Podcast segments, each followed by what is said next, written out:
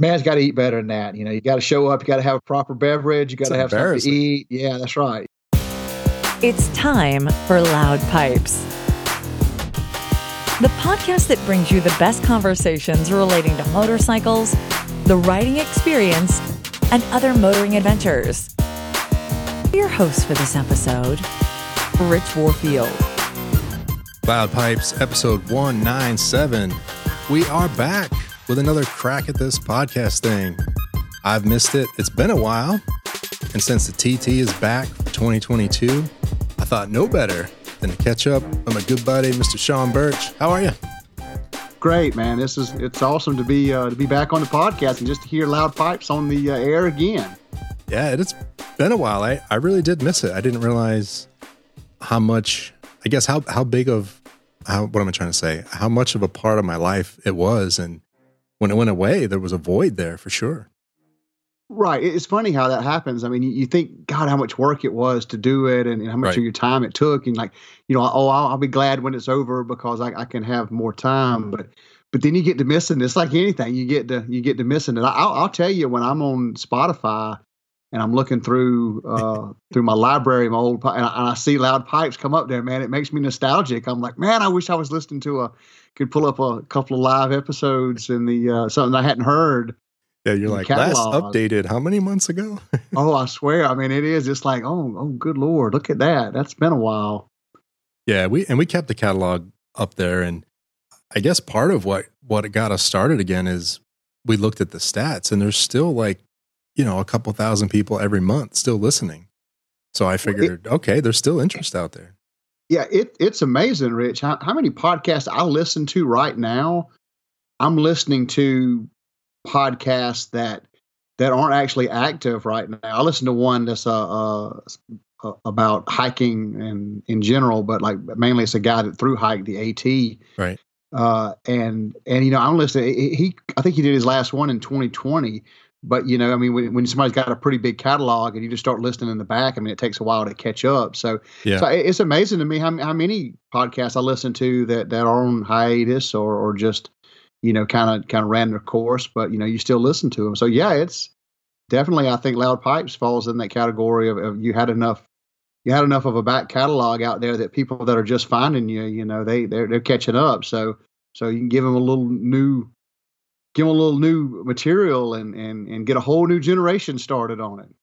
Yeah. And I guess, you know, if someone wants to go back and listen to, so Sean's you've been on a few episodes starting, yeah, I guess back in the early days, and you can certainly search. So loudpipes.net is the front facing website, and there's a search function there for the episodes, and you can go back and listen to all the old times we had. Yeah. All right. Well, speaking of nostalgia, we have to do something we haven't done in a while. So what are you drinking, my friend? Oh, let's see. Oh, proper? Yes, sir. Tonight, it's a Cigar City Brewing Maduro Brown Ale. Get out. So you're mixing cigars and beer. That's awesome. Yeah. When the wife and I go camping, you know, we've got that four-wheel drive Sprinter camper now that we're really, really into. And so when we go to the mountains a lot, we'll always stop at a grocery store to stock up, you know, pretty close to wherever our destination is. And so the wife will always pick up some interesting beer. And so this is what she got when we were gone last weekend, not the weekend of the fourth, weekend before. She picked this up. And it's really good brown ale. Very nice. And Cigar City, that's Tampa, right? Tampa, Florida? Yeah, Tampa, Florida. Yeah. Very nice. All right. Well, it's going to be no surprise what I'm drinking. It is Charlotte, or I should say Mecklenburg County's finest, Copper from OMB. And I don't know if I'm going to have the same sound, but it's a funky cap. I knew that's what you were going to have tonight, too. I was like, yeah, I bet he goes with the local. Got to go with the Copper, right? You got to that's good. Go back to tradition. You know, I usually hit that when we're waiting in the Charlotte airport to catch a flight. You know, they've got it on tap at the international terminal right there. Yeah, there's a bar right there. You know, yeah. You know, where else can you get two beers and a plate of hot wings for like, you know, $75? You know, while you're waiting for a plane. You know? Yeah, I mean, you know, and that's before the tip.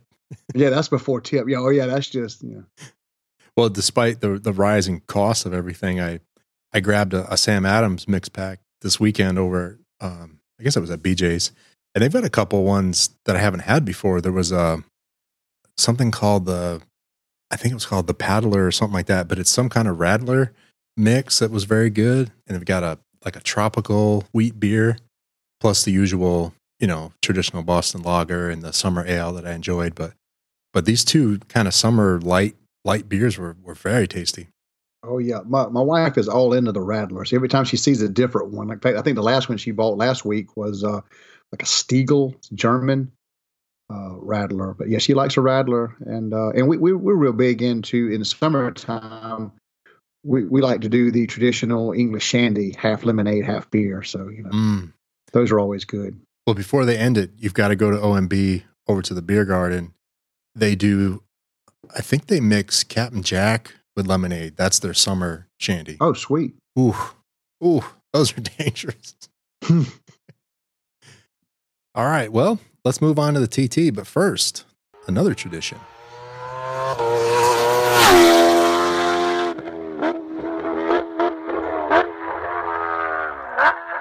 Now, do you remember what that's from? I know that's the song of my people. Oh so, yes, most definitely. Was that your redhead, your first track bike? Is that what that was? The first track bike? No, sir. That sound was the exhibition lap run by the Kawasaki H2R at the Isle of Man. Oh, okay. No, that's where that comes from. Oh, okay. I honestly did not know that. I was thinking that that was my bike. Recording of. Yeah, what I did. I actually thought it was something y'all had done, either when you got the VFR or the R6 track day bike. So gotcha. Yeah, I don't know where John, I think John or Rico found that at one point. It was just an audio of that exhibition lap, and wherever they went past, they downshift completely to first gear, and I'm like, we need this one for a transition. Yeah, well, there's a few places on the course that you go all the way down it. That sounds like right there at the Kate's at Kate's Cottage right there. Is that what it is? Yeah, I think it's at the Cottage right there. Yeah, let me play it again because it's like flat out, and I'm pretty sure that's down 5 gears if I count it right.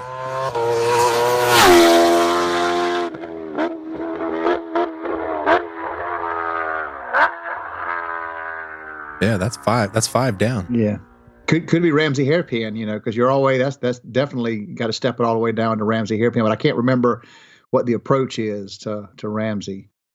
Well, you've got they're kind of flat, and then they have a little bit of a right, and then it's a short straight braking zone before they make that hard left at the hairpin. Yeah, that's why. Yeah, I couldn't remember for sure, but it is. It is awesome to hear those bikes when they come by. It's like you and I were talking during the TTs.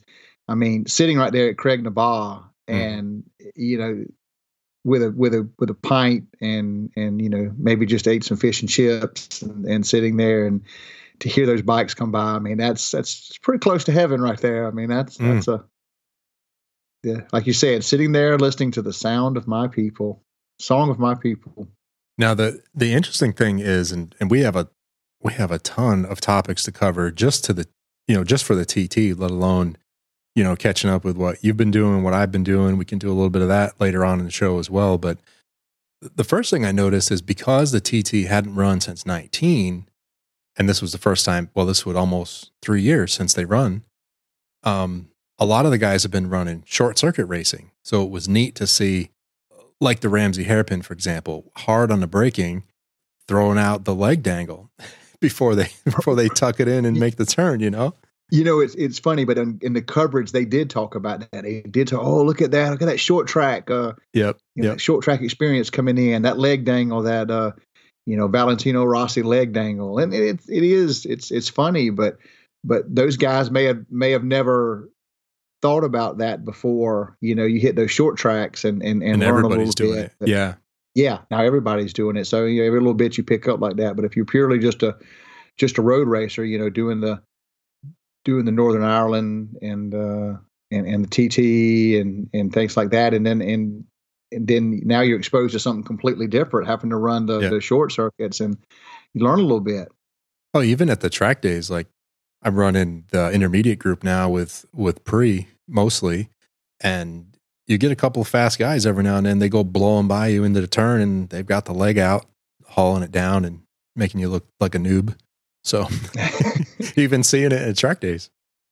Yeah. Well, I'll say, I know I've done it just a few times in real life situations to where I've come into a corner too hot and needed to like pull my whole chest up into the wind. So everything you got, gives you a little resistance so you can try to slow it down, and just basically just for self-preservation. So, you're like a kid on a bicycle where you've lost brakes and you just throw the sneakers on the deck trying to bring it to a halt. That's right. There you go. Just throw out the anchors. Everything you can. Throw it out, trying to slow it down. Yeah. I thought about doing it once on the track just as a joke, but I'm not quite there yet. I had the opportunity where Alan was there with a new bike, and he admittedly he's quicker than me on the track most days, but he was shaking down and getting used to a new bike. So, and I was riding, the bike I've been riding for 2 years. So I had a couple opportunities to go by him, and I was hauling it into turn one at CMP, and I was going to throw the leg out just to show off a little bit, but I couldn't pull it off. It's funny when you go past those, they do it at the Isle of Man. They do it at track days, and they do it like at the Tale of the Dragon. They have professional photographers out there, like at the curbs taking pictures. And I know, especially in my early days of riding, especially when you go up to Tale of the Dragon, you'd know the camera was there. So, man, you try to put on just a mean, lean angle so it looked good. Yep. Then you see the picture, man, and you're like straight up and down. I mean, just like looks totally opposite to what you think it looks, And I think that would be my fear, would be on a track day and like dangling leg is that and then you think you're looking like, you think like you look Valentino Rossi, and then you just look like a jackass with your leg hanging out there. This guy looks like he's about to crash. Yeah, this guy looks pretty loose in the saddle there. Yeah, that would be my luck. Just how terrible it would come out on film. They are humbling. I will say that in all of my track day experience, that is the most humbling experience. Is you think you're going super fast, I've got my head down and butt off the seat, and you get the pictures, and it's just, you're like, no, I'm not. I'm not even leaning over, that's almost, it looks like straight up and down. or, you at a time when you really think you're doing fast, and then somebody just comes along and humbles you. I mean, when we were at the TT, the Isle of Man in 2017, we were going up and we were on the mountain. We were on the mountain mile, and now it was me and my wife, two up on a touring bike. We're on the 98 Pan European, and I wasn't giving it too much stick because I've got my wife on the back, so we're doing we're doing about 90, but 90's pretty quick with two people on a touring bike, in a foreign country. Yeah, just on a mountain road, and we're doing like 90, and I'm feeling pretty good about it. And a guy comes by me on a BMW S1000 RR about 150. I mean, just sucks the paint off of us. Like we're just standing still. And it's like, then two guys come right behind him. Like, it puts your speed so much in perspective. You're doing 90 and these guys come by you at 150. Yeah. But it was that way when we did the Nürburgring too, that time that, we're out there. We just wanted to do a lap. I wasn't trying to be fast, but we were probably 90 or 100 in some stretches. But God, there was Lamborghinis and Ferraris just blowing past us. Hell, there was one old like an 80 something model BMW that was it must have been kind of a track car. I mean, it looked like it was built, but I mean, it just like a little square bodied BMW. And man, he come by us. So pretty humbling. Only thing we needed was a Volkswagen Rabbit to come by us or something. Yeah. Let's talk a little bit about the TT for 22. Yeah, so let's do it. Oh man, where to start? I guess one of the big things I want to talk about is the coverage. So the TT Plus this year, live app, all of the racing available live and of course on demand for what? $24 or something. It was $24.95 US. I think it was like, it was 20 pounds or something. Like, yeah, like 19 pounds or 20 euros, 19 pounds, 20 euros, or $24.95 US. And I mean, it was such, to me, it was such great coverage. I was one of the first people to put my money down on that. Oh, I can watch it live or on demand for $25, you know, shut up and take my money. That's awesome. It was funny how much it showed you why that hasn't been done before. This was the perfect platform to do that on. A live streaming program. Yep. Almost like pay-per-view. Program to do, right, like pay-per-view. You could not have done that on live TV. I mean, as many times as I've wanted to see it live, you know, years when I couldn't go and I'm at home and I want to watch, you have to watch it a week later and then it's just highlights. You're like, man, if I could see it live, but it really showed you, it revealed why you can't do it with the weather delays, right? And the delays because of the accidents. You know, it showed you how it would be a nightmare if you're trying to program a television, you know, channel, and then you're delayed. What do you do? What do you do to fill the time? So it really did reveal why that, but it's okay because this is the only thing you're paying for. I'm paying for this. Exactly. This is all I want to know about is the race. And I think it did great. And for me, especially, I know you've been there a couple times, and so you've seen it live. You've gone through the whole Fortnite experience as well. And for me, it was like overload. I have to be honest, because up until now, I have purchased the review program that comes out at the end of the season. So you get a couple hours of content. They don't show the races in full. It's like, hey, here's a review of the Superbike race, and here's Super Sport 1 and 2, and here's the sidecar races, and they condense it down into like one DVD, which is great content. It's great to watch. They've got some onboard lap videos, but for me, this was overload. I mean, to watch every session, not practice, but qualifying days, all the race days, all the commentary, all the features in between, like you said, fill in time when there was a red flag or rain or something, with all those other like pre-produced pieces, just overload. That's kind of how I felt when the 2 weeks was over. I was just overloaded. And I think that's a real fair assessment of it. But I'll say, you know, from having been over there in person to see it, and then watching it over the years, like you said, on the relay, like Speed Vision used to have it at 11 o'clock at night, like 2 weeks after the TTs, at 11 o'clock at night, you could catch the replays. This coverage was as close as you could get to being there without being there. It really gave you a real flavor of it. I mean, and I think they did a great job, and it really disappointed me how many people online just ran them down. Oh, this is terrible, and this is crap, and, you know, we need this. You know, I will say the first day, it started off a little sketchy on the first practice day. The feed was kind of rough the first day. Yeah. Feed was rough. They didn't, you know, and I say they're just like, it was new. They're getting their feet wet. But, I mean, if you tell me I can spend $25 and I can get that kind of access, and, you know, even if I can't watch it live, and I'll tell you, I was actually on medical leave during the first week of the practice week, you know, qualifying week. So I was up every morning when it was live. As soon as it was live, I turned my TV on, and I was following it.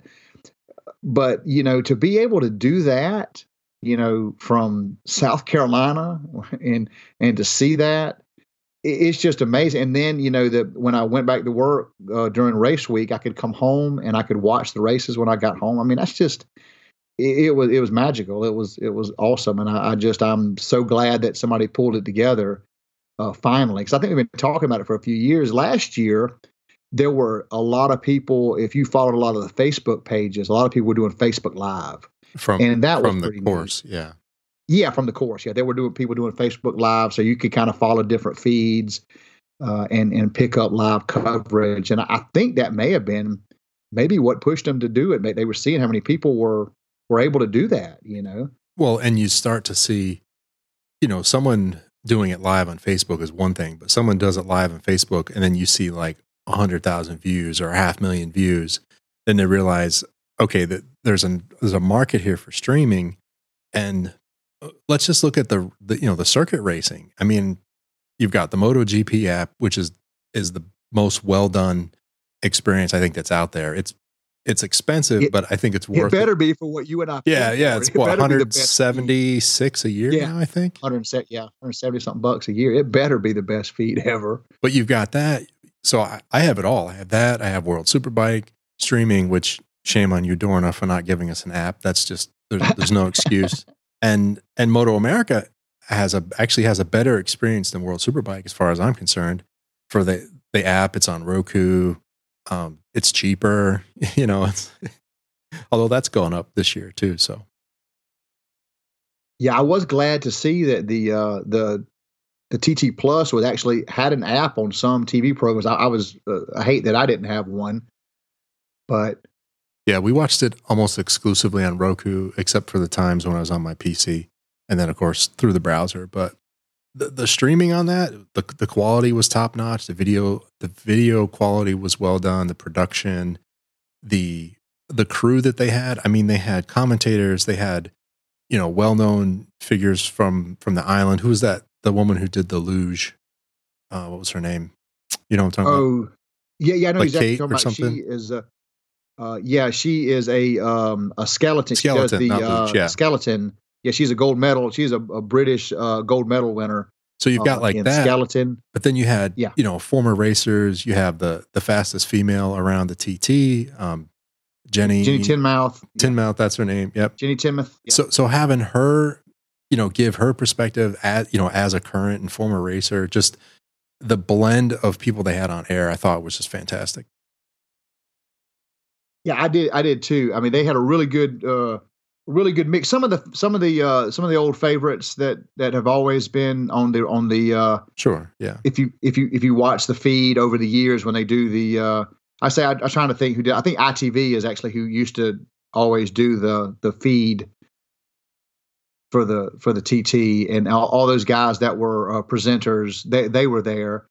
And so it felt, and they also had a couple of racers too, that were just, they should have been at the TTs this year, but they weren't, and so that actually added a little bit of flavor to it as well. So, Yeah, so that was good. And yeah, I will pay for that every year as long as they offer it. And it, doesn't, absolutely. Doesn't $500. So yeah, that's the thing is let's hope that they don't get too much success and go, oh yeah, well, you liked it for $25. So let's see if you pay $100 for it. So, and that's, Let's hope it doesn't get like that. But I was super impressed with it. I mean, it really. The only problem was it really made me miss being at the Isle of Man to watch the races. I mean, it was just it made me want to be there so bad.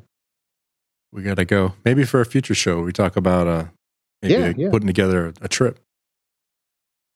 So yeah, I've got topics all over the place, but I'm just gonna throw these at you and we'll see where they go. John McGuinness, 100 starts. That's awesome. That is insane. And that was that guy's just such a superstar over there. I mean, just his career, especially his early career, he was one of those when he was a young man first coming on the scene, he just went 0 to 100. He just started winning like right off the bat. I mean, it was like. I mean, I think he podiumed as well. I think his first year, he was telling the story. I think his first year he did really well, but he didn't, he was kind of like you would expect, but he was in the top 10, which is just unprecedented. And then like the next year out, he starts winning. He like won like the 125 class and then just started winning. I mean, it's kind of like like Marquez's career was in MotoGP, he was just this young kid. And when he comes on the scene, he just starts, just dominating butt, and just kicking butt, just dominating and really just it's just like it's one of those people you don't see but every 20 years come through, and to see him, because it's funny, but he shared a podium with Joey Dunlop. He's been out there that long that he shared a podium with Joey Dunlop.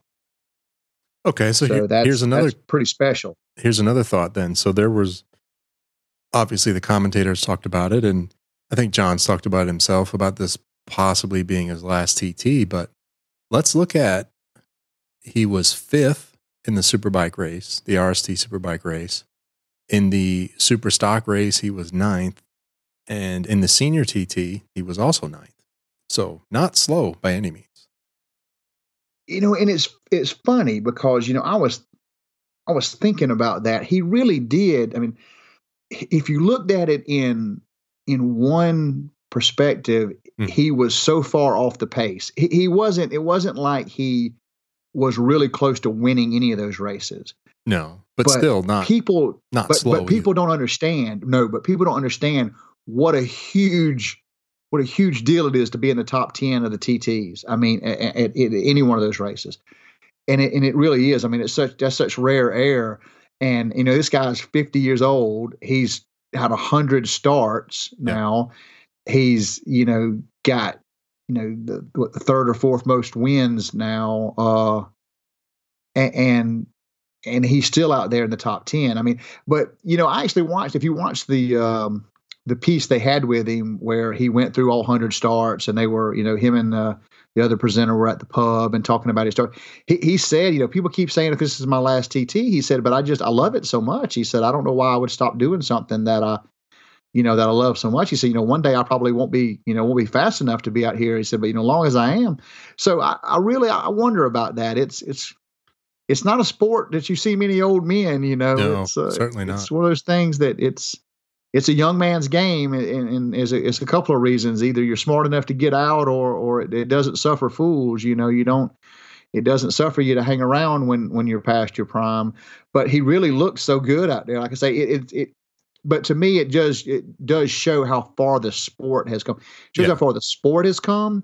It shows how good the talent is, and it shows how far the bikes have come too. For sure. Just to see, you know, where the lap times from where he won all those races back when he first started, and then what the lap times are now, and then how far he is off the pace.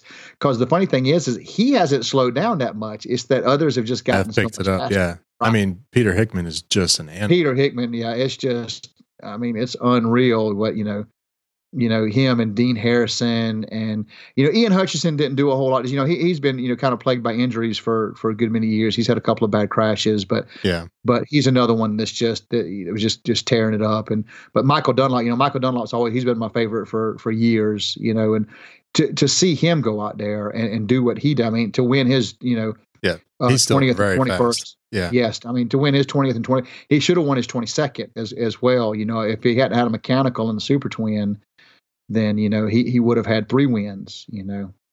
Yeah, but he is, and for whatever reason, I don't know if the bike suits him or whatever, but he's an animal on the Supersport, on the 600 machine. Yeah, I mean, and it's ridiculous. It's funny because he's such a big guy. Yeah, he's a big dude. He'll tell you that. He said, you know, he is a you know, he said he is a, I mean, he's a huge bloke, and to do as well as he does on the smaller bike, it's just almost counterintuitive, but it's. It just works, and he handles that bike so well, and I think it's just at that track and at those speeds, it's a confidence thing. Yeah. And you know, he's won on the super bikes before, and he's you know, he can win on the 1,000 cc's, and you've seen him out there, and you've seen him do it, and he does well. But it's something about that 600 that he just knows how far he can take it. Yeah, you've seen him up on the mountain. You've seen him come so close to that curve, and you know all that road, the whole course, or every road you ride on, actually in England, in the UK, in Isle of Man, they all have that curve, that coping on the side of the road. So you've seen him come along and be leaned over far enough where he has to lift his knee so he doesn't hit that curve and that coping on the side of the road. Yep. So that's how close he's handling that bike. I mean, it is just something to see, and it's, you know, for him and his family legacy, for him to be out there doing that is just, to me, it's magical to see that. Well, and you had made a statement about how far off the pace McGuinness was, even finishing 5th. So the RST Superbike race, the average speed for McGuinness was 1:26.7. Michael Dunlop's winning speed for Supersport race 1, and they were faster in race 2, but for race 1, it was 1:26.8. So his average pace on a Supersport bike was just a tick faster than McGuinness on the Superbike.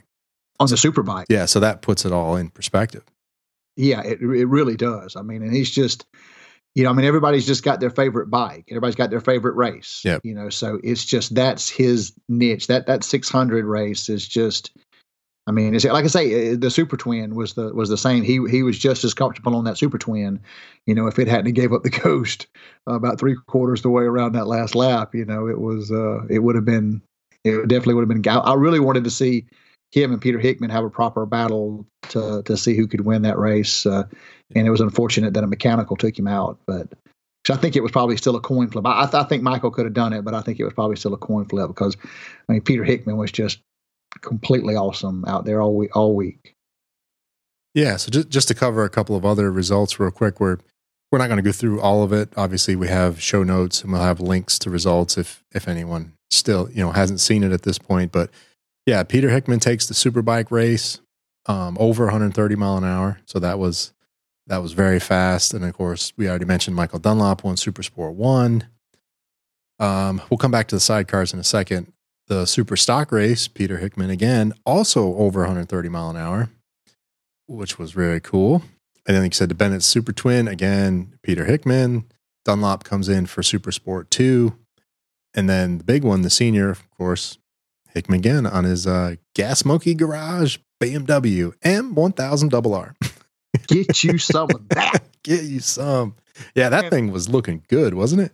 It really was. I was so happy to see that those guys got together, that Richard Rawlings and the Gas Monkey team was able to sponsor, you know, Peter Hickman in those, you know, I think three of the four races he won, he was on the Gas Monkey FHO bike. Correct.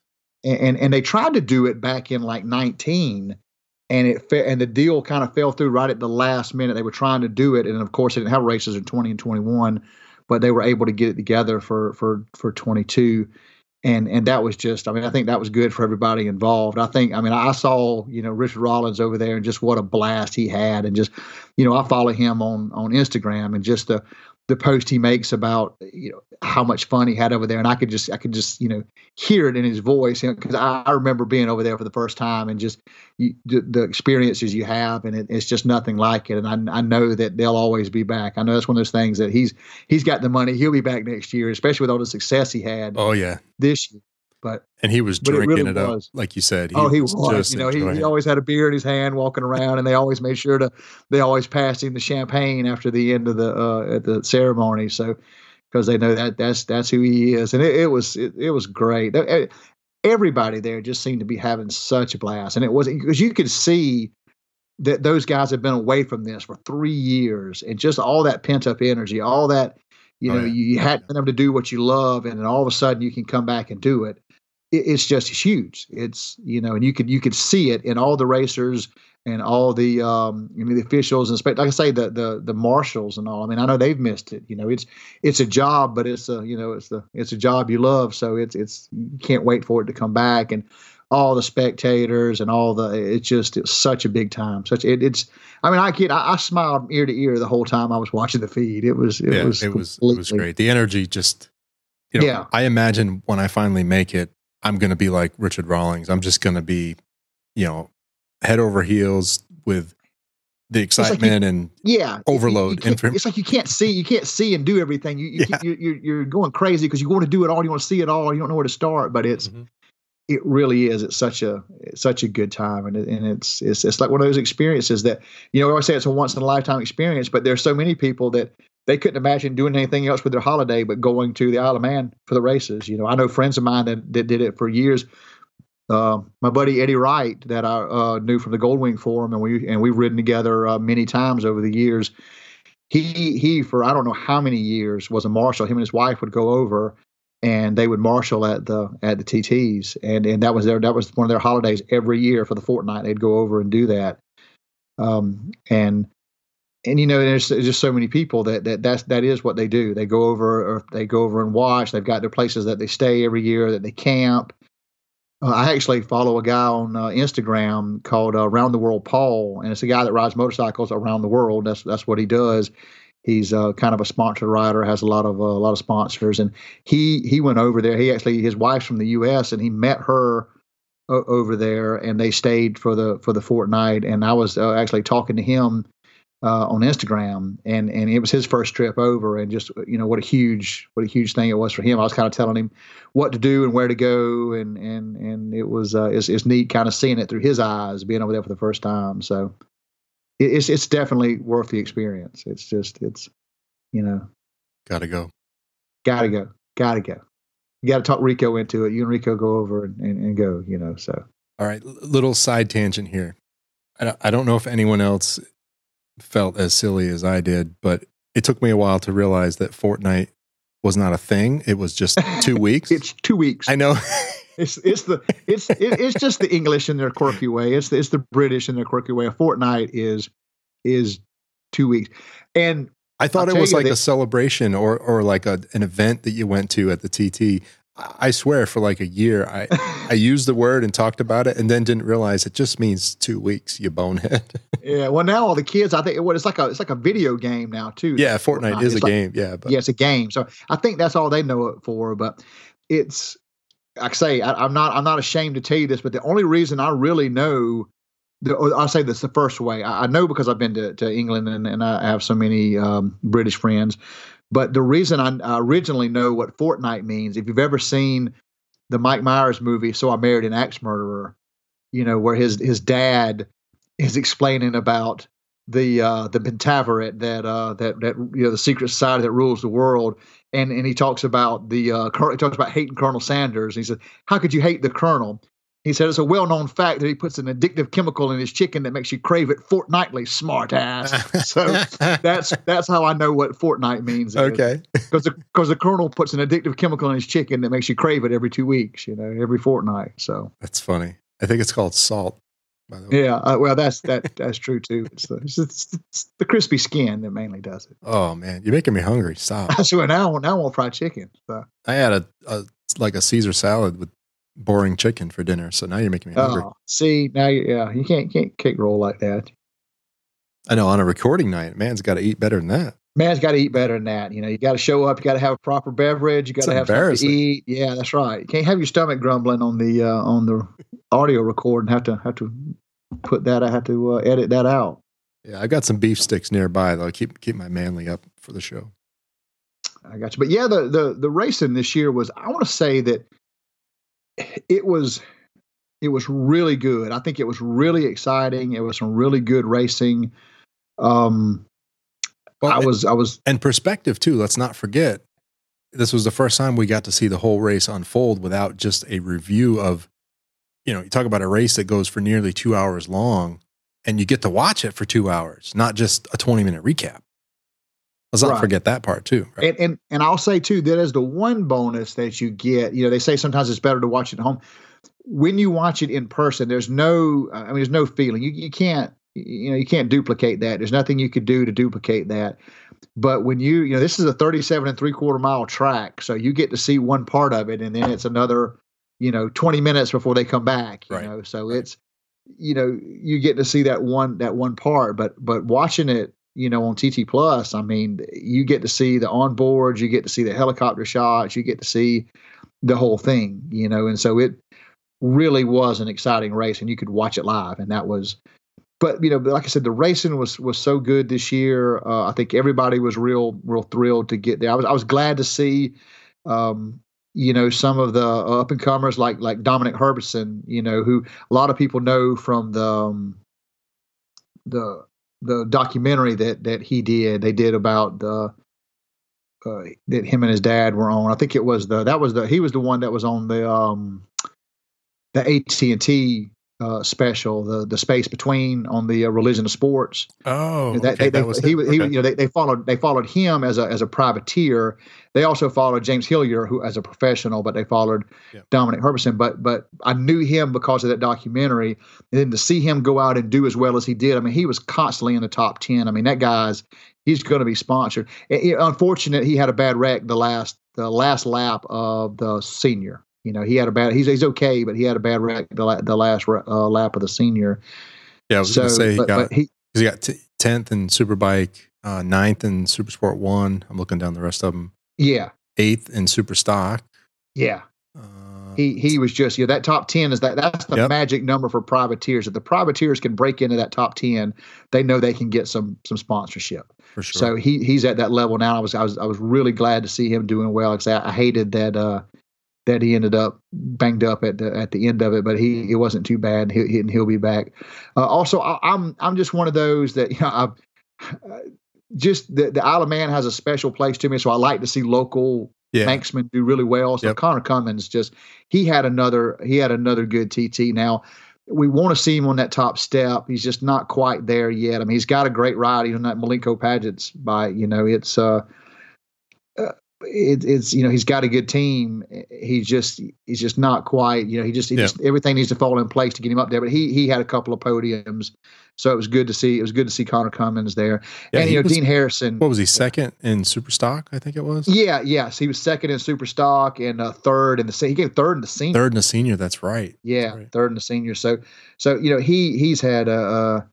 He had a really good TT. In fact, he's a local guy. And he owns a coffee shop there called Conrad's. Yeah, I've been there. We were on the island. We went had to go to his place. Of course, I got a couple of stickers from there and drank a couple of coffees and got to see. So it's just neat to you just kind of have to pull pull some favorites out that you want to watch. It just kind of makes it a little more real. I've always been a big Dunlop fan, Peter Hickman and those guys, and John McGuinness. I like to see them do well. So you kind of pick, a couple of different categories. Pick a couple of privateers that you're really pulling for, and then a couple of the well-knowns that you want to see do well as well. But it's funny though, because it's not like in MotoGP you kind of got a favorite racer, and then you don't like the other guys because you've got a favorite racer. You want to see your guy do good. But it's not like that in road racing. I mean, all those guys, they want to see each other do good. They want to win, of course, but they don't. They don't wish for somebody else to have a mechanical. They want. They'll help you. You see these guys in the pits helping each other. I mean, and there's no reason for it other than they just love the sport, and that's how they grew up. They grew up, racing the local roads and helping each other. Yeah, that's really cool to see. So it's really It's a different feel. And I like the variety of bikes this year. Yamaha was back. I don't know when they last raced at the TT, but it was cool to hear the R1s out there. Singing, making their noise again. That was pretty cool. But yeah, BMWs were up front. Kawasaki's BMW fast. Really, they came back with a vengeance. I mean, I think they haven't been dominant in a few years. They've kind of been, they were good for several years, and it's been a couple of years, and then now, man, they came back with a vengeance, so they looked really good. And, to have a guy like Peter Hickman on your bike doesn't hurt. No, not at all. Well, the other interesting thing is the Super Twin class. So, Moto America and World Superbike, the Super Sport class, or Next Gen Super Sport, whatever they call it, it's kind of going through transition with, bikes like the R6, not main for the street anymore, and things like that. So the Super Twin race, it was cool to see the Aprilia RS660 take second place with Lee Johnson. Right, that was pretty neat. Right, that was awesome to see. I like any non-mainstream manufacturer like that, like Aprilia. I mean, I'm thrilled to see Aprilia doing so well.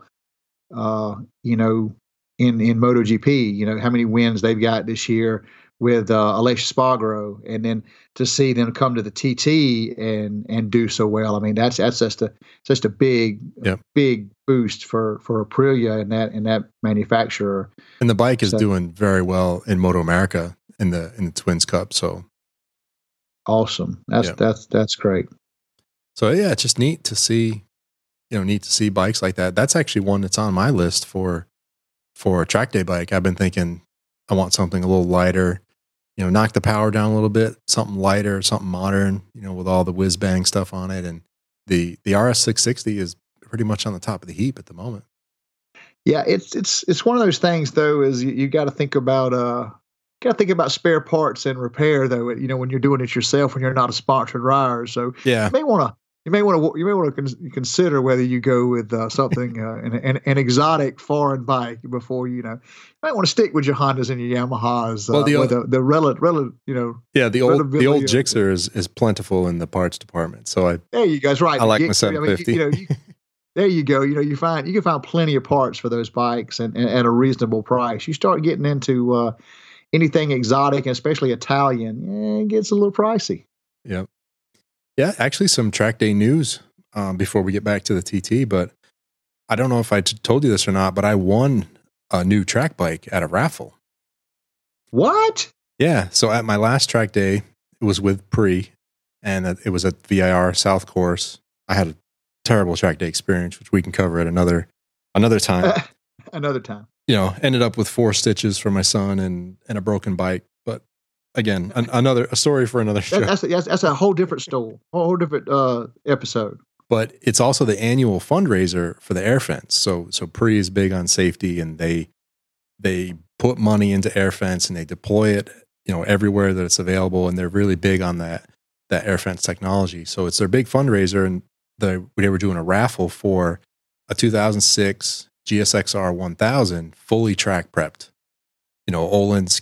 Kit forks. I think it's got a Penske double clicker, man. Track body work, everything. It's very nice. It's lucky. Just guys like you. That's why if I see you buy a raffle ticket, I just don't even buy one. I just I never win anything. Just take my money. Just take my money because this guy's going to win it. I never even win the door prize. I mean, I just wanted to donate to the air fence, honestly. So I got a couple tickets on the way home on Saturday night and.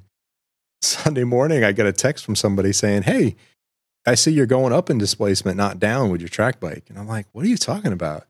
He's like, "Oh, you won the raffle bike. You won a Gixxer 1000. No way." It's like, I've been looking at an RS660 and now I got a leader bike dropped in my lap. Man, that's great. That's awesome. I did not know that though. That is awesome. I'm so happy for you. I know you'll be happy with that. Yeah. I wasn't sure if you were on Slack or not, but yeah, I'll send you some pictures. I can put one in the show notes too. Sure. So yeah, but yeah, that's I guess back to the TT. My other thing is just the diversity of bikes and the variety. Now we can switch to sidecar a little bit. I didn't realize I don't know if it's new for this year. Or they had it in 19, but you can have a 600cc 4-cylinder, the traditional Screamer. You can also do a 675 triple. Which of course is a Triumph, and I know that ran in 19, but you can also do a 900cc twin, and there was a team running that this year with the KTM 890. That was brand new this year. That is a prototype bike, and that was Dave Molyneux. Speaking of Manxman, that is Dave Molyneux. That sounded fantastic. It did, but he is the most famous sidecar. Yeah, right now he is the winningest TT sidecar racer. And he is a absolute legend at TTs and on the Isle of Man. He is a Manxman. He has pushed the sport as far as it is now. He's the one that kind of pushed it. Now everybody you hear about now is Ben and Tom Burchill, of course. Yep. And those guys are awesome, and they're doing so much for the sport. They've kind of picked up the torch. Well, they had Dave. They had a new bike this year too, wasn't it? All new. They did. They did. They built a new. They're still using the Honda 600 platform, LCR. But they changed their chassis so they could lower the profile of the bike. They actually leaned their motor more forward, and they actually have more travel in their suspension by doing a double chain system in the back. Yeah. So they're doing a 2-chain system, which is kind of risky because that gives you, twice the chance. Another point of failure. Yeah. Yeah. Another point of failure. Yeah. But those guys, I mean, there again, everything those guys touch just turns to gold. But the funny thing is those guys build the chassis for like the top racers out there as well. The guys they're racing against, they built the bikes for most of them. Like the guys that were coming in, the Crows that were coming in second to them. All the time, they built Birchill's their old bike, right? Yeah, it's on the Birchill's old bike. Yeah, from a couple of years ago, So it's that and it's that kind of community. There again, it's like yes, I'm racing against you, but I'm going to help you try to beat me. I want to keep it competitive, and that's kind of what Dave Molyneux. If you saw the interviews with Dave Molyneux, he'd been pushing to get the regulations changed so they can get that KTM motor in there. So he actually, you know, and he knew this was going to be kind of a throwaway year. He said, I know I can't take a bike this new and be super successful with it, but I want to get it out there. I want to test it. I want to get other people. So that's what he did, because I think the problem they said they're running into is the bikes they're using now, the parts are getting too hard to find. They're not making, the manufacturers aren't making these motors. So you got to find something that's in production now. Exactly. Yeah. And that's good to see, because you see it in, like I said before, in super sport where, you know, the R6, for example, is track only. If you buy one, you know, it's not available for the street. So the numbers are going to go down, and, you know, people just aren't buying 600s in general, so they're not making as many, and they're getting harder and harder to find. So that it's an interesting option, and I was surprised not to see more Triumph triples, to be honest. Right. But yeah, that KTM 890, that's a cool platform. And he was fourth. I'm looking at the stats here. He was fourth both races, and fair to say he was the best of the rest. The best of the rest. That's exactly what I was going to say. Is he, because the top three were pretty. Top three were solid. Yep. You know, the Birchills, the Crows, and Peter Founds, and Jevin Wormsley. I mean, those guys were fighting for. Well, you might as well say the Birchills are, unless they have a mechanical or something just happens. Those guys are winning, and then because it was a 4 mile an hour gap. If you look at race two, right? The Birchills were 1:17.4. Peter Founds was 1:17.1.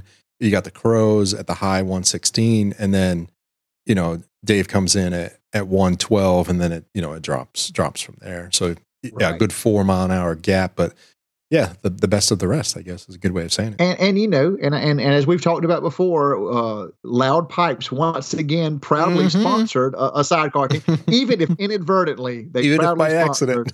It was good to see Loud Pipes podcast out there on the sidecar outfit, the number 19 of Greg Lambert and Ben McBride. Yeah. You know, it was I had talked with Greg Lambert before the TTs, and he said, "Would you be interested in sponsoring me?" I said, "Sure.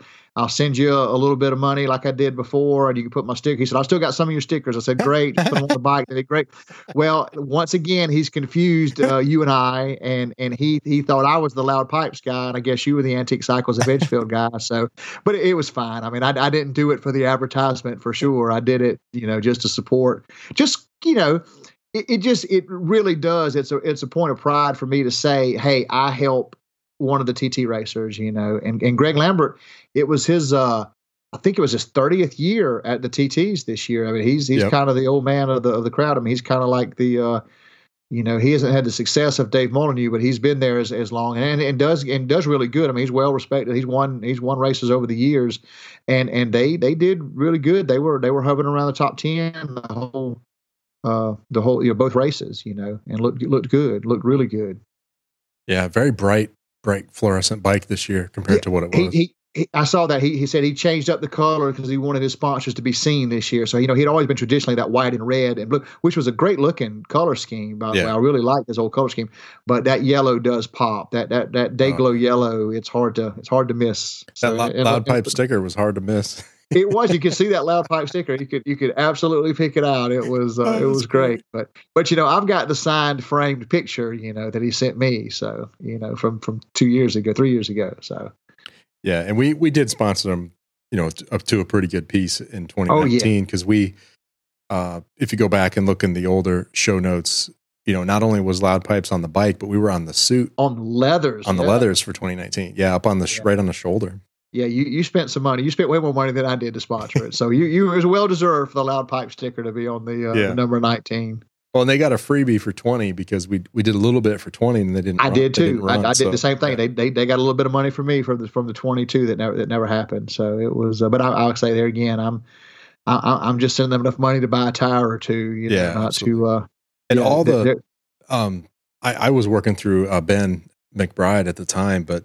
You know, it felt like a lot of money, but that was basically just the suits. That was the cost of basically you just sponsored the suits. Basically, you just sponsored the leathers. Basically, yeah. That's so. It's funny how that. It's. You know, as a former racer, you know, I mean, I raced when I raced dirt track, and on the lowest, most local level, I know what it costs to run a local race car. you know, those guys trying to run, you know, the outfits they run, that's some, you spend some money on it, you know, and there's not a lot of money out there to be made. I mean, if you look at like even the winning purses for any of the races, it's not very much, a few grand, you know, it's a few $1,000. It's, I think, like, say to win, like the seniors, it's something ridiculous. Like, I mean, it's like, you know, it's like 11,000 pounds or something, which is, you know, it's a good bit of money, but not when you're on a, you know, $250,000 bike. It's right. Well, you're using, like, it's that much. You're using what, two, three tires for a race? Well, make two stops on that one. Yeah. And then, but I mean, all your practice, all the stuff for practice week too, you know, fuel, yeah, when you practice, expense, yeah. It's, you know, it's different. And shoot, just the cost of the ferry to get over there on the Isle of Man steam racket company, you know, that's enough to break your heart right there. Well, you even see it to a small degree on the track day stuff. Like, I bought a new suit this year, and if I bought it new, it would have been $1,200, but I got it secondhand for $700 or $800, and you know, the airbag's going to be another $1,100. So you're over $2,000, you know, just new suit for the year. Yeah, but you know, that's the one place you don't want to skimp on safety. It's funny when I back years ago, like I said, when I was a kid, when I was racing, I was a teenager when I was racing dirt track, and that's the one thing is that when it come time to buy me a helmet, my mama bought me a Simpson top of the line, you know, spent $1,000 to buy me a nice, you know, carbon fiber race helmet with, you know, fire lining and all, you know, most guys are out there in motorcycle helmets racing, you know, but she's like, nope, if you're going to go out there and do it, you're going to have the best equipment. So I had a nice fire suit and a nice helmet, you know, thanks to my mom. So yeah, the suit was really nice upgrade this year. I mean, I did the helmet at the end of last year. So in 16 or 17, when I had that custom painted helmet, that was an RF 1200 Shoei, depending on where you're from. Depending on where you're from. Depending on where you're from, or depends on your preference. And that was the first premium helmet I had ever owned.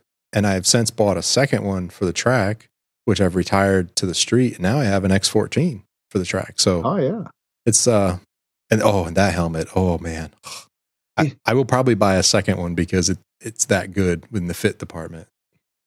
It's the one place that you don't want to skimp. I will say that it's, you know, if you want to save money somewhere, your safety equipment is not where you want to save money on, you know, you save money on something else, you know, but not that, you know, stop at McDonald's and, don't stop at Applebee's on the way home. Stop at McDonald's. Yeah, by 87 this week, not 93. By 87 for the Audi this week. You know, don't put 93 in the Audi. You know, so yeah. Holy cow! Like coming back from VIR. So my Jeep has a Hemi, so of course it's not great on gas. But I had run it down quite a ways, and it was $103 to fill it up, and I had not paid. You know, I never paid $100 to fill that thing up. Rich, we have a Subaru. We've got a 2017 Subaru Outback. Cost me $80 to fill it up. You know, I mean, it's crazy. It's you know, thanks Joe Biden. You know, so that's for another show. That's another podcast. Yeah, we could start a whole other show on that one. We could start a whole other. I think there's already a few out there though. I think people are already beat us to the punch on that particular topic. But I was wondering, is it may be cheaper to buy race gas pretty soon? You know, It's funny, but I thought the only time I paid $5 a gallon is when I used to have to buy, you know, Turbo Blue or, you know, Sunoco. But well, yeah, 100 octane Sunoco at the pump at VIR was only, I guess it was about $7 a gallon. Yeah. I think it was. I'm thinking, that's only $2 more than going down to the Citgo. That's right. I just can't say, there you go. It's not much, but yeah, I can't get it at the Circle K for much cheaper. You know, I can't get 87 at the Circle K. And I don't buy non-ethanol anymore for the track bikes because the non-ethanol around here has all gone to 87. It used to be 89 or 91, but now it's like I got to have a little bit better than that. Your secret is you got to go somewhere where the lake is. If you find somewhere like around when we go up around like Lake Hartwell, we go to the mountains all the time in the van. If you go up around Lake Hartwell, you'll find a lot of places that have ethanol-free 93. Marine 93. Yeah. Yeah, Marine. Yeah, yeah. Just go any place that's right next to the lake where people fill their boats up. You'll find that because around here I've got one station that sells ethanol-free 90. So I run ethanol-free in everything I own if I can. You know, the Subaru tolerates ethanol, so I will. You know, I'm not so picky about it. But everything, all my bikes and the cars, if I can, I try. And there's one pump here in town that's a 90 octane ethanol free. There's another one that's 87 that I will get if nothing. I put it at my lawnmowers and stuff. But I'm like you, I want to get 90, or if I can get 93. There used to be one place in Augusta, North Augusta, Greg's Gas Plus, that all their locations, the premium used to always be ethanol free, but it's not anymore. They've changed hands. So yeah, you do have to look for it. There's an app called Pure Gas, and it tells you where all the stations are that have. I've seen that. Yep. Ethanol free. Yeah. Pure Gas is pretty good app to have. I like it when I'm on the road. But funny story, but my father and I are the exact opposite of like the gas situation. So I run non-ethanol and all the small engines. You know, I got just the right fuel that I want for the track bike and stuff like that. And him and I were talking earlier this week, and he's like, I just buy whatever and I don't worry about it. He said, I had a chainsaw I hadn't started in 2 years. It's got ethanol gas in it. He's like, it fired right up. He's like, I don't care. That's if he would have cleaned out as many bikes and stuff as I've seen that have ethanol gas sitting in it, he would know better than that. But the other thing is too, is that, you know, growing up, you know, my dad owned an Amoco service station. So I thought it was a sin to put anything in a vehicle other than Amoco 93, right? You know, right. Amoco Ultimate. It was absolutely blasphemy to put it in, you know, anything other than Amoco 93. So that's how I grew up. So it grew up at the service station, grew up knowing what good fuel does for your vehicles. And now, you know, when I've been doing all these antique bikes, when I buy bikes from people, if they, you know, put the cheapest thing they could find and let it sit up for a couple of years with ethanol, just trying to clean all of that gunk. It's just, you know better, you know. Yeah. The newer stuff, the way I understand it, and I don't, you know, it probably still matters, but anything made, what do they say? Like in the last 10 years, there's no rubber parts now. It's all silicone or something else. Right. And that's true. You have to worry about now is water, because it absorbs more water, and that's your real problem. Right. That's true. For the most part, anything, especially cars, the last 10 years, you don't have the rubber parts that it's going to degrade. Yeah.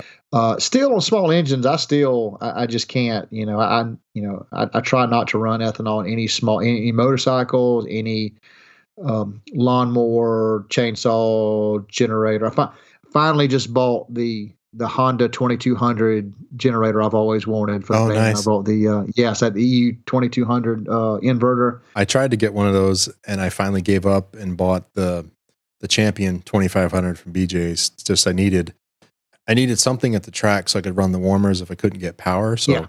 I just got one of those, and it's a fantastic little piece. Yeah, those are great. I had a little 1,000-watt Mitsubishi that I've had, I think it's for 20 years old, and it was fairly quiet. And it was really good, but when we camp places and it's this hot, now usually we don't have to worry about air conditioning, but when it's this hot, I have an air conditioner and the 2200 to run our little air conditioner for the van, and that's what I really want. And it's so quiet. I mean, that Honda is just yeah. As Ferris Bueller said, if you have the means, I highly recommend picking one up. You know, so it's yeah. And the break-in procedure, so the way I understand it with these, and I talked to Alan about it. He did a bunch of research. He's got a couple of Predators from Harbor Freight. Yeah. And, you know, the break-in procedure, if you do it right and get all the metal out of it, I guess they'll run a long time. You know, not like a Honda, but, you know, you get you some Lucas heavy-duty oil stabilizer. Yeah. Put a little of that in the cylinder, do about a 50-50 mix in the crankcase, roll it over a few times, and then start it for like 30 seconds, dump the oil, and then do like another 50-50 mix, run it for a couple of minutes, same thing, dump it, and then, you know, refill it as normal. And then, so I kind of did that. My second one, I think I ran it for like an hour with like a partial load. I kept varying the load, and then I dumped that oil, and it was quite silver. So then I ran it again and dumped that, and then I took it to the track. Yeah. Awesome. Should be good. That's awesome. Yeah.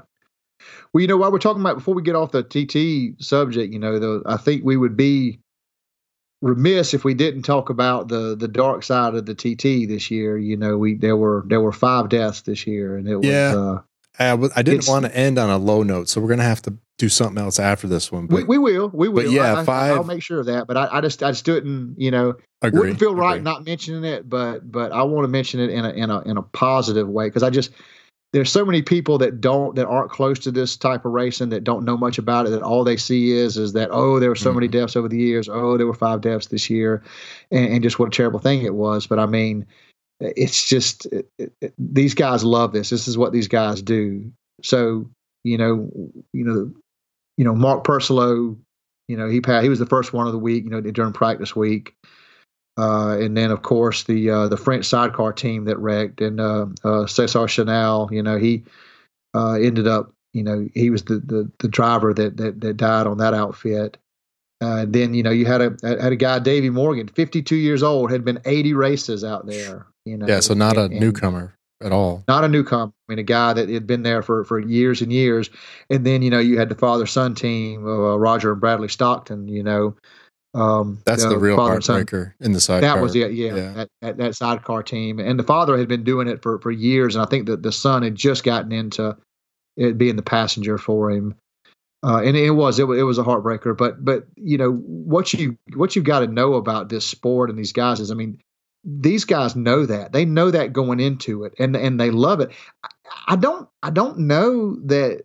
If it wasn't, if that wasn't a chance, I don't know that a lot of these guys would do it, and they don't have that death. By no means they have a death wish. It's just that, you know, it's almost like the closer you are to death, the more alive you feel. So these guys, it's what they.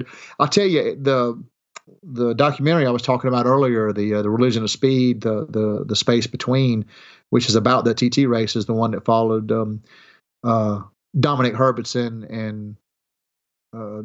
James Hillier. They have a really good insight, because the year that they filmed that one was the year that Dan Neen got killed, and those guys both were closer. They both, you know, knew the guy, you know, and they were talking about, you know, they were talking about how they look at it, and I mean it's you know that, and people say, well, how could you go out there and race after your mate just got killed? And he's like, you know, that's how we honor him. You know, that's what he would want to. That's what he would do if he were here. You know. Yep.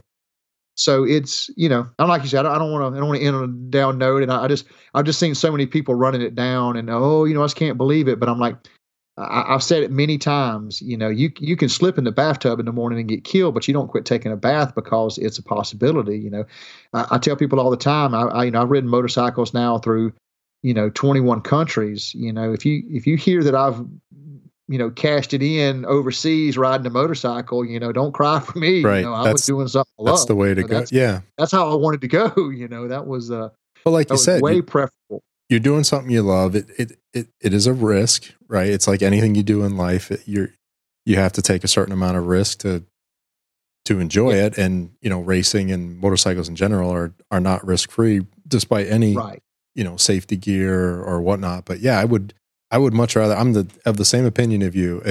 If I get taken out on the street or on the track or somewhere, you know, don't shed a tear, because I was doing what I love, wringing the neck of some bike on some mountain road or on some track somewhere. Probably would a smile on my face until the last heartbeat. Right. But the real tragedy is, you slip on a bar of soap in the tub and bust your head open. I see it, and it happens. Yeah, that sucks. I mean, you should cry like a biddy at that point. You know? The road that I go to, the last road I'm on in Augusta, right before I get to our plant every morning, you know, twice a day, I'm on Mike Padgett Highway, Highway 56 in Augusta. That's probably the most dangerous thing I do in life, is to drive on Mike Padgett Dieways, as we call it, because it's such a dangerous road. I mean, you're in Charlotte up there, man. You're on those. I mean, I can't think of a more dangerous thing to do than to just drive a car around the ring in Charlotte, you know. So people get killed all the time up there, but you don't quit doing it because of that. So I did want to make sure that we mentioned that, because it unfortunately it's a part of the it's a part of the sport. Like you said, it's hard to love a sport that's so cruel, but it's one of those things that you do, you know, and you can't ignore it. It's, you know, I think about the Dunlop family. I think about, I think about them, and, you know, Joey Dunlop and Robert Dunlop, that were just, you know, legends. And both of them went out on the track, you know, both of them got killed on the track. And then, you know, the son, you know, Robert's son's, you know, Michael and William, you know, the day before their dad's funeral, the day after their dad got killed at the Northwest 200, you know, Michael Dunlop went out there and won the race, you know, and just, you know, how better than to honor your father than to go out there and win that race, you know, and just, you know, and in sense, you know, the, you know, William, you know, he got killed at a track a couple of years ago as well. And it's brutal, especially on that one family, but they love it. I mean, they're the heart of that sport and they know, I mean, that's who they are, you know, and it's what they do. So anyway, I would mention it, but you know, we won't dwell on it because there was too many good things to go on, too much happy stuff to talk about than to let it. But it needs to be said. But exactly, but we'll go on. Yeah, we celebrate their racing careers, and like you said, you know, nothing but condolences and our prayers to the family and friends like that. But as a racer and as fans, like you would want things to go on, yeah. and the racers would want the same exact thing. Absolutely. You know, that's what we do. We go on. Cause like I say, I mean, I promise you, if I say the name Joey Dunlop, people know who that is, but there's millions of people out there. Like you said, that guy slipped on a bar soap, or the guy got killed making a left turn across Mike Padgett Highway. And, you know, nobody knows his name, but you know, those guys that they built their legacy and they went out doing what they love. Yep. Yeah. Same exact thing. I was going to meet a coworker for coffee a couple months ago, you know, riding the redhead through some side roads of Matthews, and I see a car coming, and this driver is looking to the left. They're not even looking at the road. They're looking wherever they need to go on the left. So I just got ready because I'm like, at some point, this car is going to make a left, and they're not even seeing me. So, like, I'm slowing down. Sure enough, boop, right in front of me. I'm like, you have to drive like they're trying to kill you, man. That's how you stay alive on a motorcycle. You see it coming in slow motion. Yep. You're just like, I know exactly what's going to happen here. Yes, I can see this is not going well. I better because he's not paying attention. Yeah. I better pay attention. So yeah, there's no ABS on that bike. First time I chattered the front end. I was like, wow. You know, it's funny because I mean, I had two bikes with ABS. I sold the 1300, but I still got the BMW R1150 GS Adventure, and it's got ABS, and it is a weird feeling when you do actually use it because it's like all my other bikes, I'm used to power sliding, and it's like, oh, that's nice. The ABS kicks in. I don't tuck the front. Yeah, I like that. Yeah. Well, perhaps tie the incidents back to John McGuinness. So, do you think, you know, 50 years old, 100 plus races now? Do you think seeing 5 people die doing what they love this year, does that add a little something to him to say, you know, maybe I am done, right? I'm not at the top anymore. Like, does that help? Know, I think his old lady probably is in his ear. Honestly, I think that his old lady's probably in his ear saying that. Yes, you know, you need to think about this. Not so much for the man himself. I think that. You know, I think to be at the level that John McGuinness is, I think that thought has left his head. I think that he's one of those that he understands the risk, and he knows that if it happens, it happens. Yeah. But I don't think it's fatalistic. I don't think he's going out there going, oh, well, I know there's a good chance. No, I think he's seen it up close. He's had some bad wrecks, you know, because he was out for a couple of years because he'd had such. Well, you know, in 19, he was pretty banged up, even on the bike. He was banged up, right? Yep. He was banged up because he'd really had a crash, hurt his leg real bad, and was on a cane, actually walking with a cane. And he's recovered since then. But yeah, I think about that, and I think about, you know, I think he had a real good showing this year. So I think that I kind of thought this may be with 100 starts. I kind of thought he might announce it. I think a lot of people did. Yeah. Thought he might announce it. But I'm kind of torn. I think he'll be back next year. Now, maybe one of those deals. Maybe he ran better than he thought he was going to, and it's like, whoa, wait a minute. I think that was it too. I think if he would have went out and got embarrassed, I think if he would have went out, and because it's been a few years now, it's been 3 years for everybody. But I think I don't know if he raced in. If he raced in 19, I don't think he raced the big bikes. I think he only maybe raced a little because I know he was pretty banged up. Yeah. So it's been a little longer for him. Well, he was on that. What was that bike? It had Zero. It had an Aprilia V4 in it, but it was it's another British bike. Norton. Remember, he tried to do the thing with Norton. That's right. Yeah, he was on the Norton. That's but he right. couldn't ride it. Norton. He was in pain, and the bike was not good. And right. That shiny chrome clad Norton. Loud. Yeah. Oh yeah.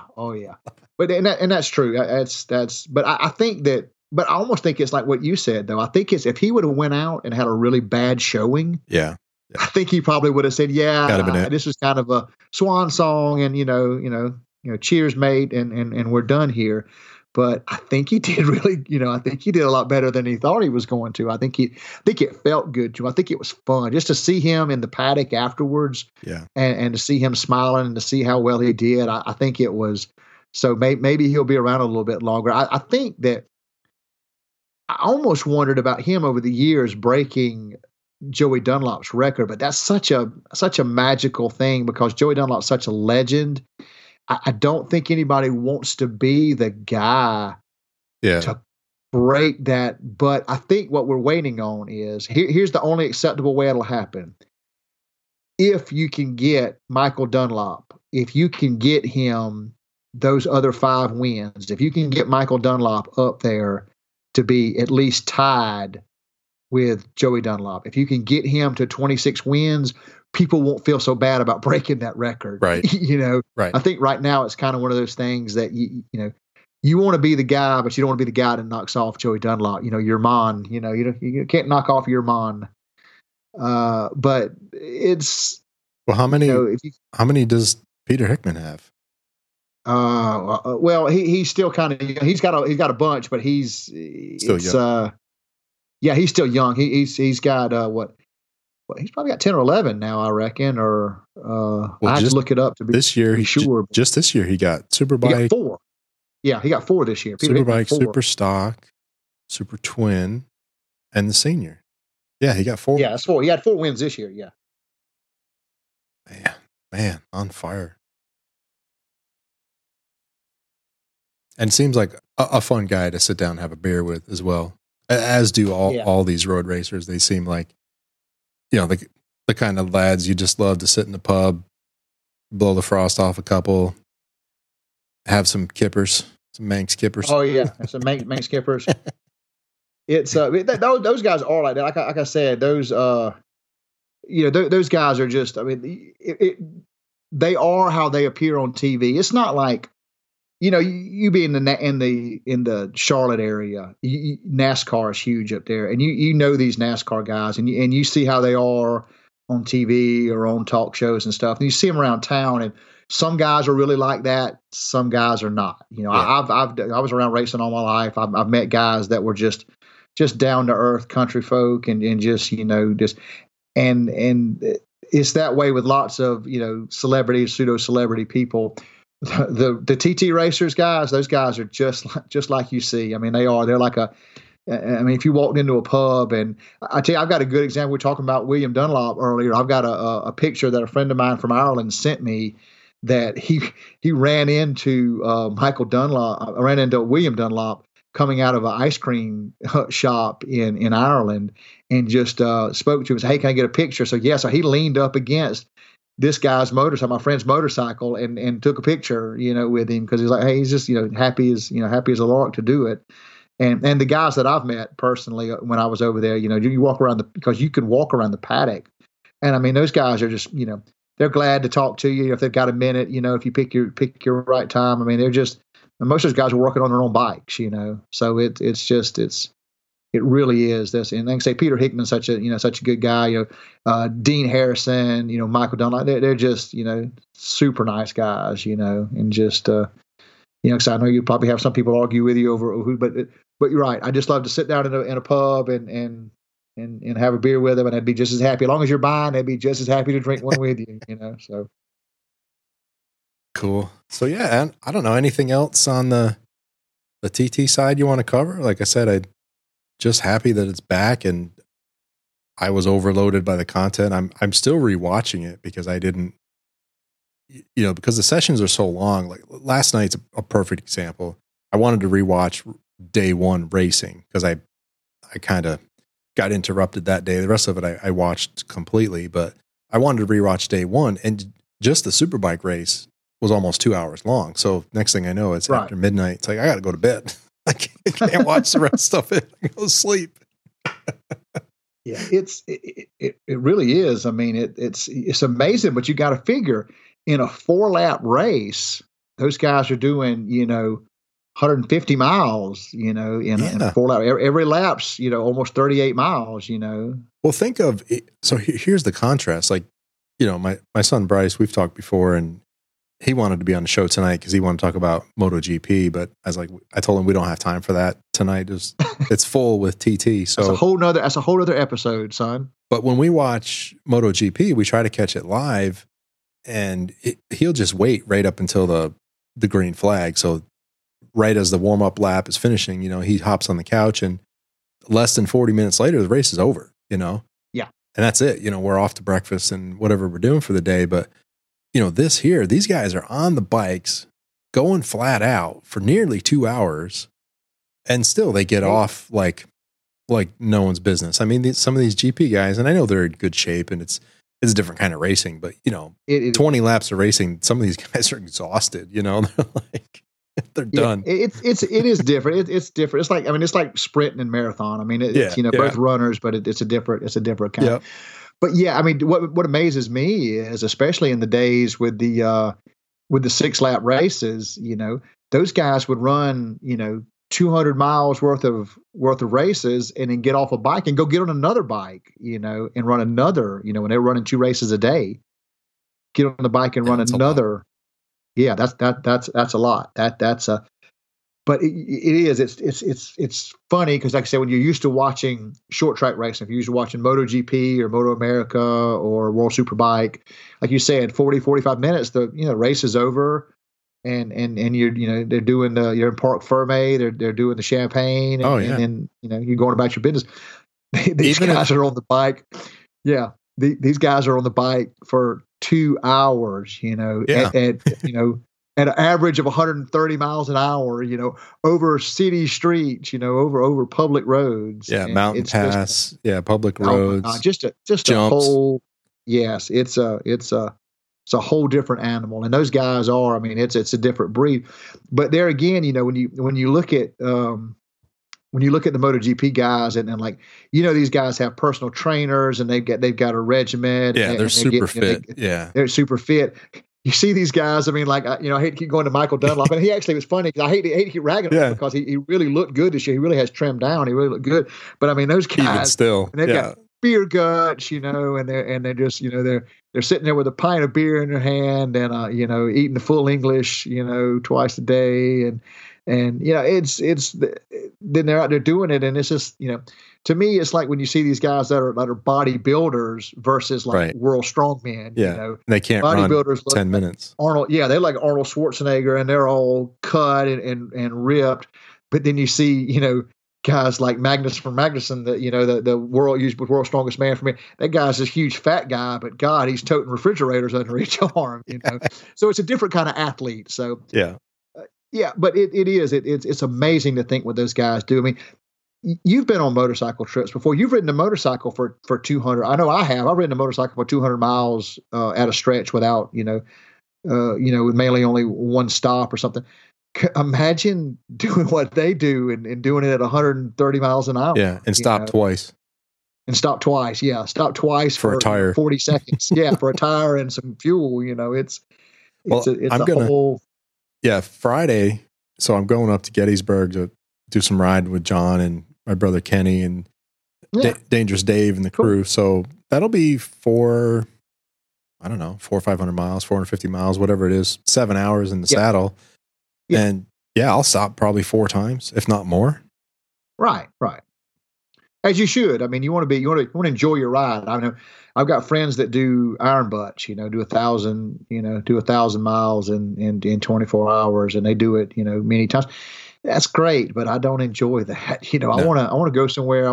I've ridden 1,000 miles in 24 hours, and I don't remember enjoying any of it. In a day of riding, on the interstate to me is just a means to get to some better riding. And I used to complain about this when I started the show. It's like, I'm not, if my bike's on a trailer, it's stolen, that kind of thing. Yeah. And now I'm like, screw that. Like, put the bike on the trailer and I'll drag it to PA, and then I'll ride the roads when I get there. You know, and there's something to be said. I'll tell you, you know, being in the Goldwing community for so many years, we were real proud of that. When we went somewhere for a rally, we rode. I mean, yeah. You know, but as we get older, you know, like I said, all my friends, they had a Goldwing gathering out in South Dakota this year, and every one of my friends towed their bike out there and then rode. And I was on them, man. I gave them such hell about that. But it's because it's, you know, you understand that, you know, I want to enjoy myself, and it's 100-degree heat. So I don't want 4 days of riding, you know, 500 miles a day in, you know, 110-degree heat to get out there and to be so miserable to not enjoy my trip. You know, it's like, you know, even us, you know, with, you know, when Lynn and I, we've got this, you know, we've got our 4-wheel drive Sprinter van now that we camp in. I've got a hitch carrier, and I carry I carry our Honda Helix sometimes, our little 250 scooter. I carry my DR350 dirt bike, and I carry, I bought the V-Strom. You know, I've got the V-Strom 650 I bought specifically because that's the biggest bike I could put on the back of that van, and I feel comfortable carrying it. But I love that though. I love that. I mean, that's a great, you know, dual sport tourer that I put on the back of the van. We drive up to the mountains. We find a campsite, and we park, and then I load that. Unload the bike, and then Lynn and I can, you know, we can run to we can run to get groceries if we need to. We can run to go to dinner, or I can go out and run, you know, Highway 28 or Woolworman Road, or run to gravel. We don't run all the gravel roads with it as well, and I really enjoy that. I enjoy, you know, having a good trip up there in the van, and then being able to take the bike out and enjoy it. You know, yeah, and I think that's where I've really settled into track day riding as my thing, because you load everything up in the Jeep and the trailer, you know, take it to the track for a day or 2 days, you know, set up, just, you know, go all out for 20 minutes out of every hour. And then when I'm done, I just get in the Jeep and take a nice relaxing ride home, you know? There you go. And that's, and, you know, that's my day, you know? And out on that track, you know, you're way less likely to have a guy in a black Audi turn left in front of you, you know, and kill you, you know? So. Yeah. Yeah, so I don't know. I mean, Friday will be interesting. I haven't taken a long ride in a while, but it'll be 7 hours in the heat to get to PA, and then we'll hang out Friday night. Dave's got Stay hydrated, my brother. Stay hydrated. I'm going to turn it into a sprint race. Like, I'm going to run 100 miles as quick as I can, then I'm going to get off and find some water and then do it again. And that's the way to do it. That's usually what we did is because doing a lot of long distance touring, especially like all the trips we took. When we do in Europe, that's what we like to do is I like to ride about 100 miles, which is about, you know, 2-3 hours, and then get off, you know, get something to drink, walk around, find some fuel, you know, usually, you know, I've got way more range than that on the bike, but it's, you know, just gives you a reason to get off and stretch and kind of look around, and it just keeps your focus too, you know, because if you just, you know, you go hour on the interstate or the motorway, and you, you know, which I try to avoid. We like to go secondary road, back roads everywhere we go, but it gets monotonous, and it gets to be a grind. It gets to be a chore. You know, I've ridden the Autobahn for about 6 hours one day when we were getting from Austria back up into through Germany, back up into Holland to see my friends at Bikers Best. So we had a long day to get there, and so I've done 6 or 8 hours on the German Autobahn, but man, you don't enjoy it. No. Yep. Everyone has their thing. So some people long distance, some people track, some dirt. Yep. Whatever you're into, just enjoy it. That's exactly right. Long as your knees are in the breeze, we don't judge you. You could even trailer to your destination. Yes, sir. We'll be okay with that. Yes, sir. Man, I'm so glad that you decided to blow the dust off the old podcast equipment. Us talk about the TTs, because I've been having withdrawals, man. It was such a great experience this year with TT Plus. You know, and it's been like a month now that I haven't ever talked to anybody about it. So it's good to have this outlet so we can talk about it and reminisce. For sure, and yeah, I missed it. You know, not just missed, you know, talking about motorcycles, but just the whole process. You know, I enjoy the audio production. I enjoy everything that goes into making a podcast, and then getting to talk about your passion at the same time is just a bonus. So yeah, I appreciate you having on this, or appreciate you joining me. And I don't know what we're going to do with this going forward. I mean, I was talking to John and Rico and I said, you know, I'm not looking to restart and do like a weekly cadence or anything, but maybe just make it two at a time, you know, like this, you and I talk about TT and, you know, Rico and I can get on and catch up, or we'll see what John's doing and just kind of rotate around and maybe find some guests, you know, and just keep it fun, casual. Have fun with it. That's the thing is, you know, now that you've stepped away from it. So you've got a little perspective of what you liked about it and what you missed about it. Yep. And then, you know, you definitely probably know what you don't like about it, the grind of it, trying to get a schedule, trying to get a,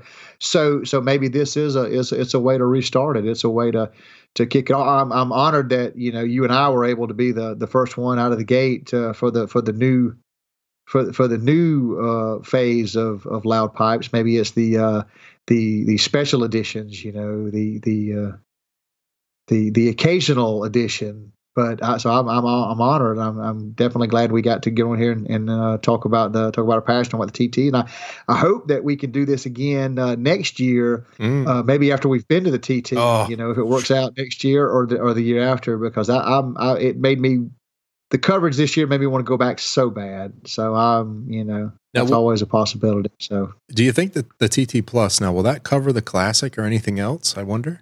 You know, I don't think so. Probably not. I don't think so. It might. They try it, but I don't know that there's the same interest in the live feed of like the Manx Grand Prix or I think about that because it's the Manx Grand Prix. They might for the Manx Grand Prix because not so much for the Classic TT, which they probably would throw in there since it was, you know, it's the same, you know, Festival of Motorcycling fortnight. So I don't know. But I don't think they had any plans. I hadn't seen any plans to do it. Well, and I guess I don't mean like the full live experience and all that. I just mean whatever coverage comes out of the other events, you know, related to the Isle of Man would just get posted to the app. You know what I mean? Like whatever. Oh yeah, and review videos and stuff like that. Right. Maybe I hope so. I definitely hope so. We were actually talking about going over to the Classic again this year, the Classic TTs, because we had some airfare to spend. We ended up just booking. We've got a trip to Nova Scotia going in September. Nice. But we were talking about going back over just to go to the Classic TTs, Manx Grand Prix. But yeah, I would love to see that. Maybe we can start a write-in campaign and get TT Plus to get some coverage of those other races, or you know the Southern 100 when it comes back. I think they did say they're not having the Southern 100 this year, right. But maybe it'll be back. Yeah, maybe it'll be back next year, and maybe that'll be a regular thing. Maybe TT Plus will pick that up, and we'll get to see more races from the island. So yeah, maybe we'll do this.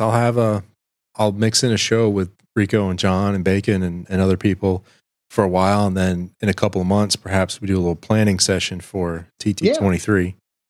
Yeah. Something like that. Awesome.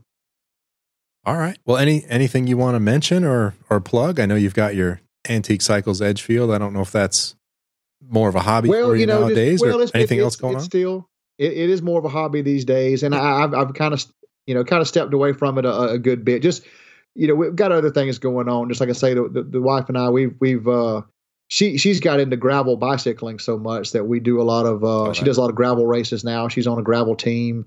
There's a guy that owns actually of all things, one of the guys she rides with owns a East Coast Motorcycle Parts, actually owns a company selling motorcycle parts. And he needed to spend some advertising dollars. So he sponsored a gravel racing team with her and some of her friends from the Aiken Bicycle Club. So nice. So we take the van, the Sprinter van, and we go and camp, and she does races, and I ride motorcycles while she's out racing, and we go back to the camp, drink beer, and cook steaks, and then come home for the weekend. So we had that going on. So I hadn't been working on as many bikes. I'm actually trying to thin out some of my project bikes, just trying to sell some of the ones I've got that I just know I'm never going to get to. I delivered a bike this weekend to my uncle. Had a friend of mine, old Goldwing friend of mine, give me an '83 Goldwing that'd been in storage for 10 years in Aiken. He lives in California. He was out here for work and had this bike out here with him and just left it. So he needed to clean out the storage shed. He gave it to me. So My Uncle Randall had sold his Harley a couple of years ago and hadn't had a bike in a couple of years. And so I got this bike running, and I gave it to him. So I delivered it Sunday. So that's really the only bike work I've been doing is that, and kind of going to sell off a lot of my other project bikes. I think I've got a 72 BMW R60 I'm going to put together, and I've got my 52 Triumph I'm going to put together. I finally got the magneto back for it. I'm going to put it together, and that'll probably be the last two project bikes I do for a while.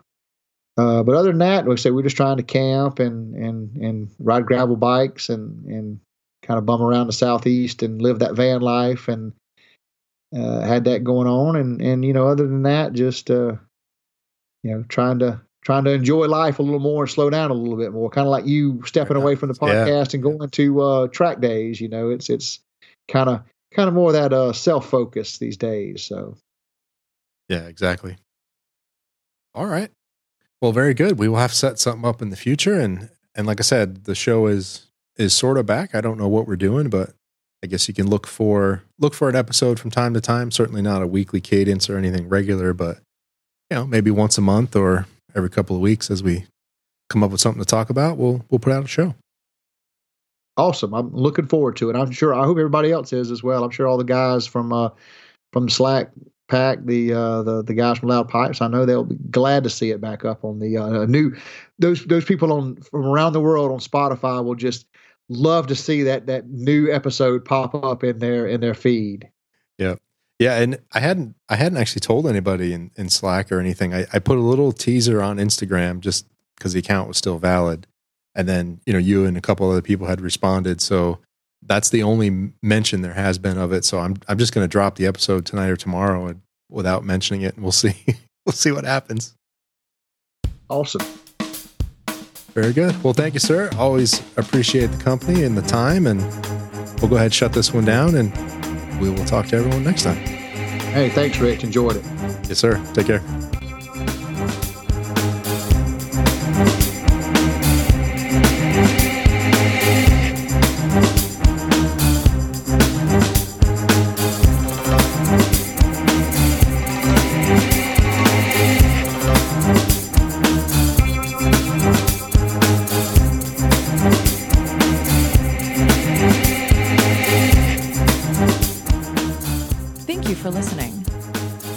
Consider supporting the show.